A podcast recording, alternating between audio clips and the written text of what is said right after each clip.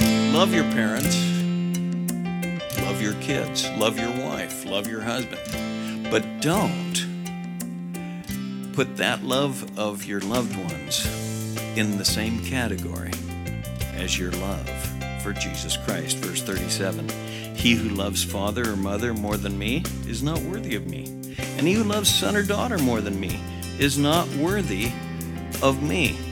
Christ does bring unity to families. He does bring peace in our inner life. He does bring much of what we're saying here that he's talking about. But it's not it's not the ultimate, it's a byproduct of being right with God. And he wants full allegiance to him. Welcome to Abide in the Word with Pastor Scott Gilchrist. Today we continue in our study of the Gospel of Matthew. Pastor Scott brings a message titled The Meaning of Discipleship, and we invite you to follow along with us now as we get started. Truly I say to you, you shall not finish going through the cities of Israel until the Son of Man comes. He didn't say just grind it out in that city if they're persecuting you and stay there. And throughout this era, Christians have had to move on, and there are places where we can't even go right now. Uh, so there's that principle in healthy tension with uh, what he just said. And uh, we don't have to, you know, feel bad about avoiding persecution if we can. If we can.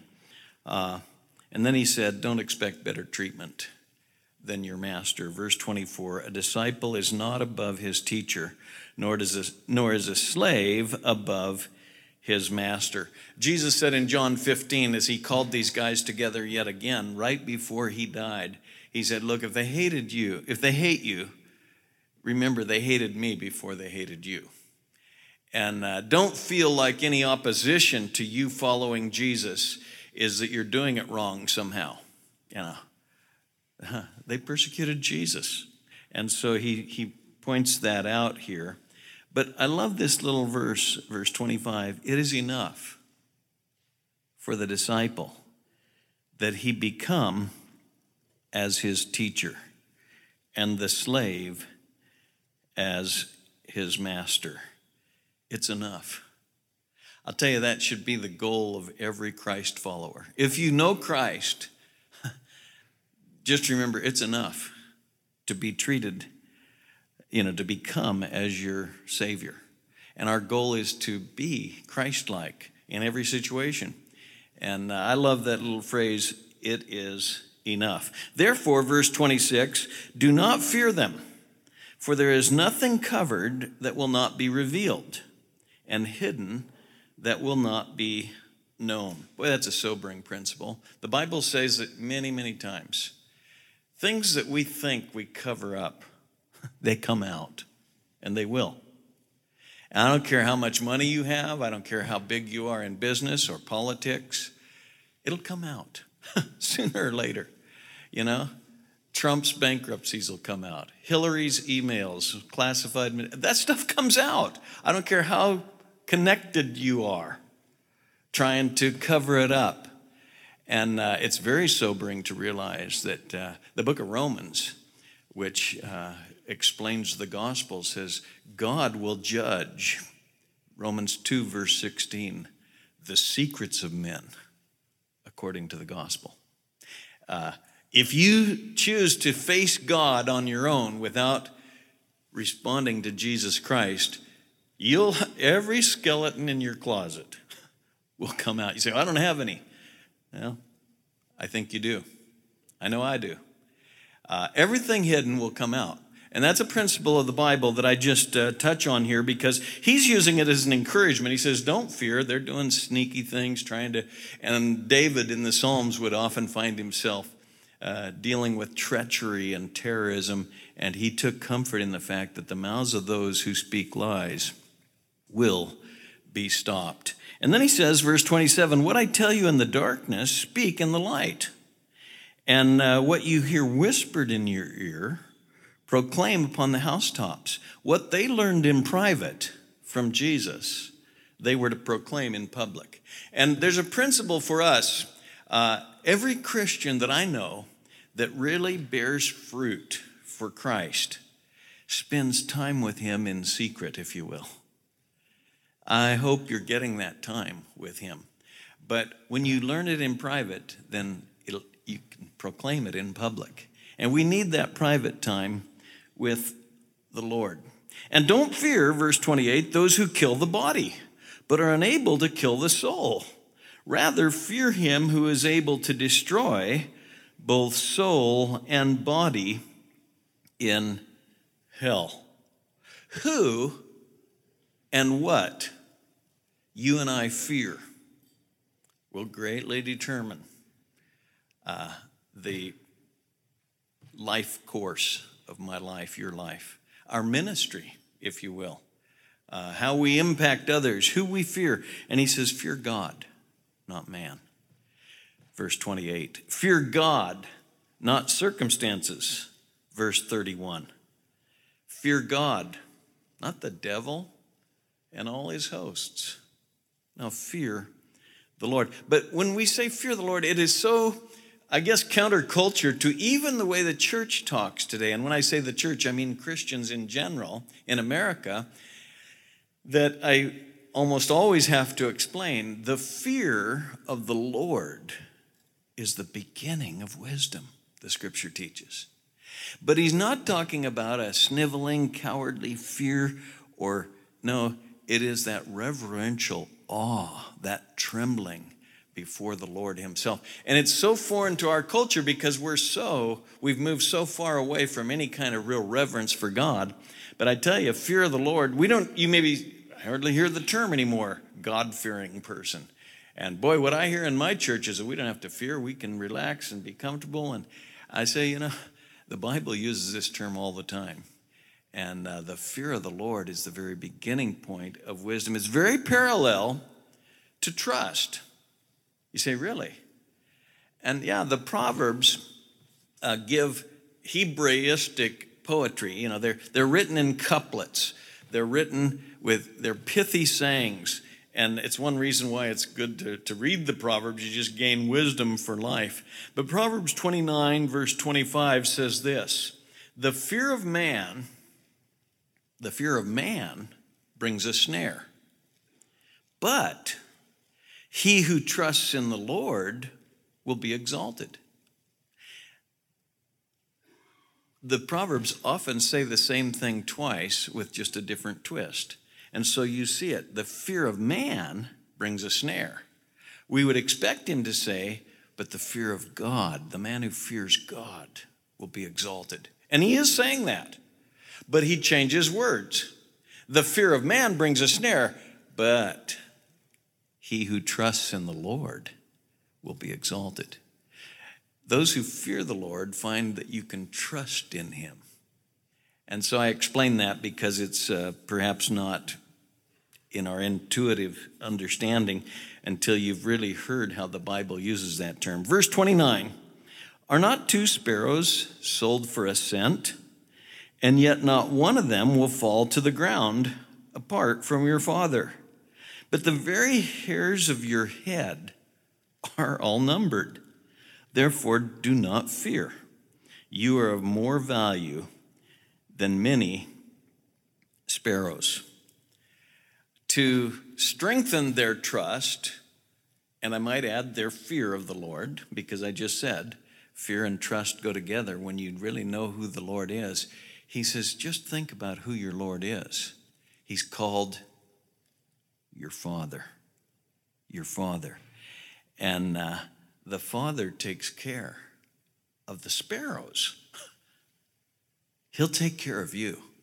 He purchased you, Christian, with his own blood. He's invested everything in you.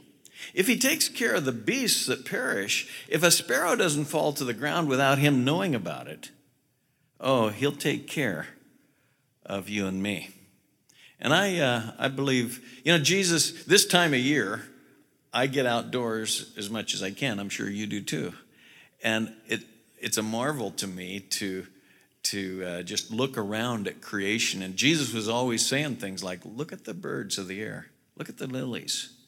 And he would draw analogies that way. We've been worshiping our worship services in the evening outdoors, and we've we've still got a couple more Uh, we're going to do it in the morning this Sunday, and then the next Sunday, another time outdoors. And it's exciting to just be out in the air and learn what you can. Jesus lived in a rural, agrarian culture and would often point at things. And here he says, you know, a sparrow doesn't uh, fall to the ground.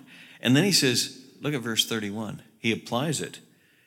The very hairs of your head are all numbered. Is there anything that God doesn't know about you and me? That He doesn't care about? He's got the hair of our head numbered. Um, what a comfort that is. You and I are tempted to think there is one who whispers in your ear, I'm sure this morning, maybe at a 10 o'clock appointment, maybe at 11 when you were trying to get the deadline or whatever, you know, there's a voice that whispers, He's forgotten you. He doesn't have time for you. He doesn't hear your prayers. Don't bother him with little things. You can pray to God about anything.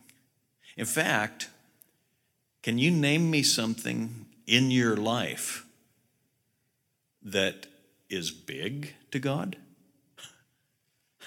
You know, you say, well, I, I can't bring him to the little things. What do you think isn't little to him in that sense? And yet, I say it in reverse He cares for you. He bought you with His own blood. He knows how many hairs are on your head. He can answer and will anything you ask. You can go right to Him. Now, there's a liar who says he doesn't care. And we know who that is. He's talked about him a lot. He's the father of lies, uh, Satan. But notice what Jesus calls God here your father verse 29. Not one of these sparrows that are worth a penny, you know, half a penny, two of them sold for a cent, yet not one of them will fall to the ground apart from your Father. Enjoy your Father. If you've been born again through faith in Jesus Christ, you have been born again into a new family, and you don't have to say to God, as I've heard public prayers, God Almighty maker of heaven and earth. It's appropriate to say that. It's good to remind ourselves, but we can actually say, Father to Him. He's our Father. Enjoy Him, fear Him, reverence Him, trust Him. And uh, He always has your best interests in mind. Verse 32 Everyone, therefore, who shall confess me before men, I will also confess him before my Father who's in heaven. But whoever shall deny me before men, I will also deny him before my Father who is in heaven. I'm always uh, concerned when I meet people who say they follow Christ, but they don't want anyone to know, or they don't confess him publicly. Maybe once at church they did, or but at the workplace, they don't want anybody to know that they're a follower of Christ. Um, you say, but yeah, but Scott, in my field, you get ridiculed. If people knew I was a Christian, they would mock me and ridicule me. You know what? I doubt it, first of all. I really do. I live in the same world you live in. And I find that when we identify with Christ, usually we don't face ugly ridicule. I doubt it. But on the other hand, I would say you might be ridiculed.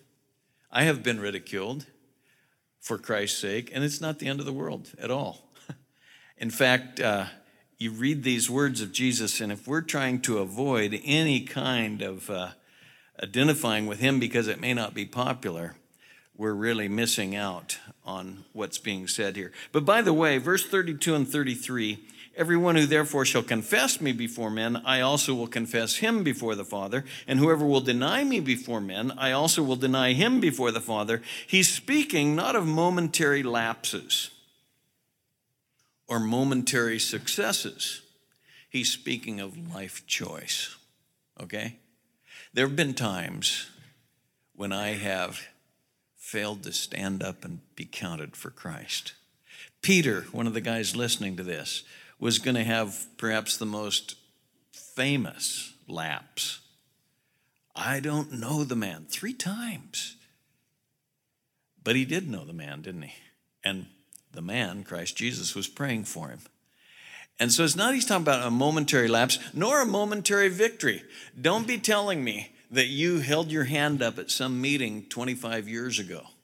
You know, uh, that might have been significant. Don't get me wrong. I'm not saying that. I'm simply saying he's looking for life choice where we identify with him. And uh, I just want that to be understood. Now, notice verse 34. Let me just read uh, 34 through 39. Do not think that I came to bring peace on the earth. I did not come to bring peace, but a sword. For I came to set a man against his father, and a daughter against her mother, and a daughter in law against her mother in law, and a man's enemies will be the members of his household. He who loves father or mother more than me is not worthy of me, and he who loves son or daughter more than me is not worthy of me. And he who does not take his cross and follow after me is not worthy of me. He who has found his life shall lose it, and he who has lost his life for my sake shall find it. Now, let me just address that as a paragraph and say that in this section it says so much. And it's notice it's a warning, it's a warning about wrong thinking. Look at verse 34. Do not think and apparently, when he says that, uh, people did think certain things. And I would add, when Jesus says, don't think, we do think this way sometimes. We're prone to wrong thinking. One of the things about the Bible that is so helpful is that it renews our mind and we start to think rightly. Instead of thinking the way Portland does, or the way the United States does, or the way everybody in our industry thinks or you know just thinking the way everybody group think instead of thinking that way when you start to spend time with god you start to think the way he thinks and he renews your mind and it transforms your attitudes your actions your priorities and so jesus warns here he says don't think and then notice what he says and you say well what do you mean we're prone to thinking wrongly, to thinking false thoughts, to thinking with false patterns. And so you say, well, unpack that for me. Well, let's just look at it. Verse 34. Do you, let me ask some questions and we'll just walk through it. Verse 34 Do people today, maybe you, maybe me, but do people today think that uh, Christ came to bring peace? Well, yeah. Do people think, verse 35, that any kind of family disruption would uh, be carrying this Christianity thing a little too far? Well, yeah. Yeah. Do think, people think, verse 37, that to allow Christ to take precedence over even family matters is kind of dangerous fanaticism? Well, yeah. I know people that think all these things. Do people today, verse 38, think that you can be a Christian, a follower of Christ, by simply assenting to a creed? Do people sit in church, perhaps, and say, I believe in, I believe in God the Father, Almighty, maker of heaven and earth. I believe in Jesus Christ, his only Son. And just by checking a list of beliefs, think they're a Christian without the corresponding heart change that follows him and denies self and repents of sin. Well, yeah, people think all those things. Uh, no wonder he says, don't think. We do think that way. Why do we think that way? Well, I don't know all the reasons, but I'll give you two thoughts. I'll give you two thoughts. Uh, one, we think that way partly because that's how we naturally think. The natural man does not understand the things of the Spirit of God, 1 Corinthians 2:14. Christianity is not just come, you don't come to it and what it means to follow Christ by just thinking it through and logical deduction. No, we need to have our mind transformed. We need to come into contact with the living God. And when we do, when we put our faith in Him, we are born again. and we are a new creature. So we're no longer thinking like the natural man, although we still are very capable of it. So I just say we naturally have a tendency to believe lies, to believe wrong thoughts. People all around us. As you walk back to your office, you'll pass person after person uh, believing lies today. And Jesus came to set us free from that, to help us think truth. But uh, the second reason that people think those things that I just underlined, sadly, is because a lot of churches teach those things. We have lived in an era today where we assume that Christ is kind of came to kind of help us with our marriage or help us with our kids or give us a peaceful existence or uh, over in Africa, one of the things we're facing big time as we as we train and equip pastors with the Romans Project is the idea that if you'll follow Jesus, he'll make you wealthy. And that's sweeping through much of, and it's certainly here in America. That's where it came from, that kind of thinking. But uh, no, it's sad to think that there's books that teach this, there's seminars that propagate these kinds of thoughts in the name of Christ. And I say, I want to listen to what Jesus said, not to what some televangelist says, or, uh, you know, you always want to ask, what does the scripture say? So, there are many who say peace, peace at any price. There are many who automatically think that anything that divides people is not of God. We should have unity. And Jesus said, no, don't think, verse 34, that I have come to bring peace on the earth. I have come not to bring peace, but a sword. You'll have opposition to following Jesus, even from those, verse 35, closest to you, even from family members. Don't think, don't be surprised, I guess I would say. And uh, don't think, oh, I must be doing it wrong or following Jesus wrong when there's some opposition. There will be those in your own family who will say, Why do you have to go to church all the time? Or don't go twice in one day. Or, you know, you're becoming a little carried away. That goes with the territory. Uh, love your parents, love your kids, love your wife, love your husband. But don't put that love of your loved ones in the same category as your love for Jesus Christ. Verse 37 He who loves father or mother more than me is not worthy of me. And he who loves son or daughter more than me is not worthy of me. Um, I don't know. I was. I guess I, I think I have time. I'm going to try because uh, what I'm saying here is Christ does bring unity to families. He does bring peace in our inner life. He does bring much of what we're saying here that he's talking about. But it's not it's not the ultimate, it's a byproduct of being right with God. And he wants full allegiance to him.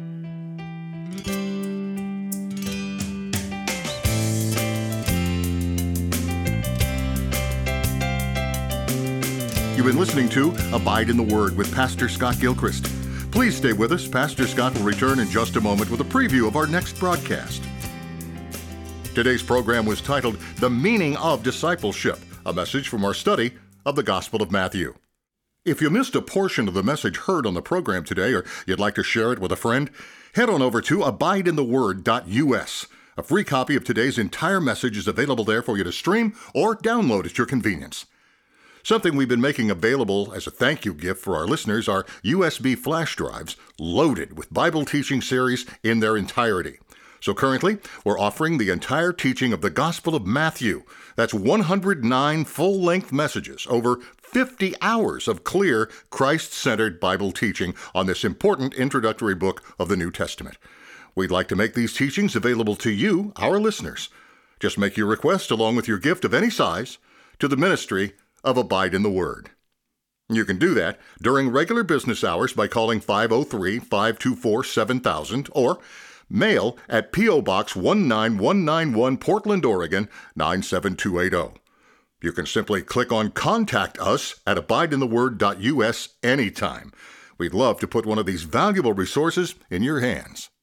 Now, before we end our time today, let's go to Pastor Scott for a preview of our next broadcast. Why was John in prison? He was in prison because he called out Herod's moral sin. He said, It's not lawful for you to have your brother's wife. Herod was living in immorality. And John called sin, sin. And he called for repentance. He did what's not popular. And he was in jail for it, and he would be beheaded for it. Uh, many today have a hard time stating what God says regarding sin, but sin must be pointed out. And John did, and John suffered for it.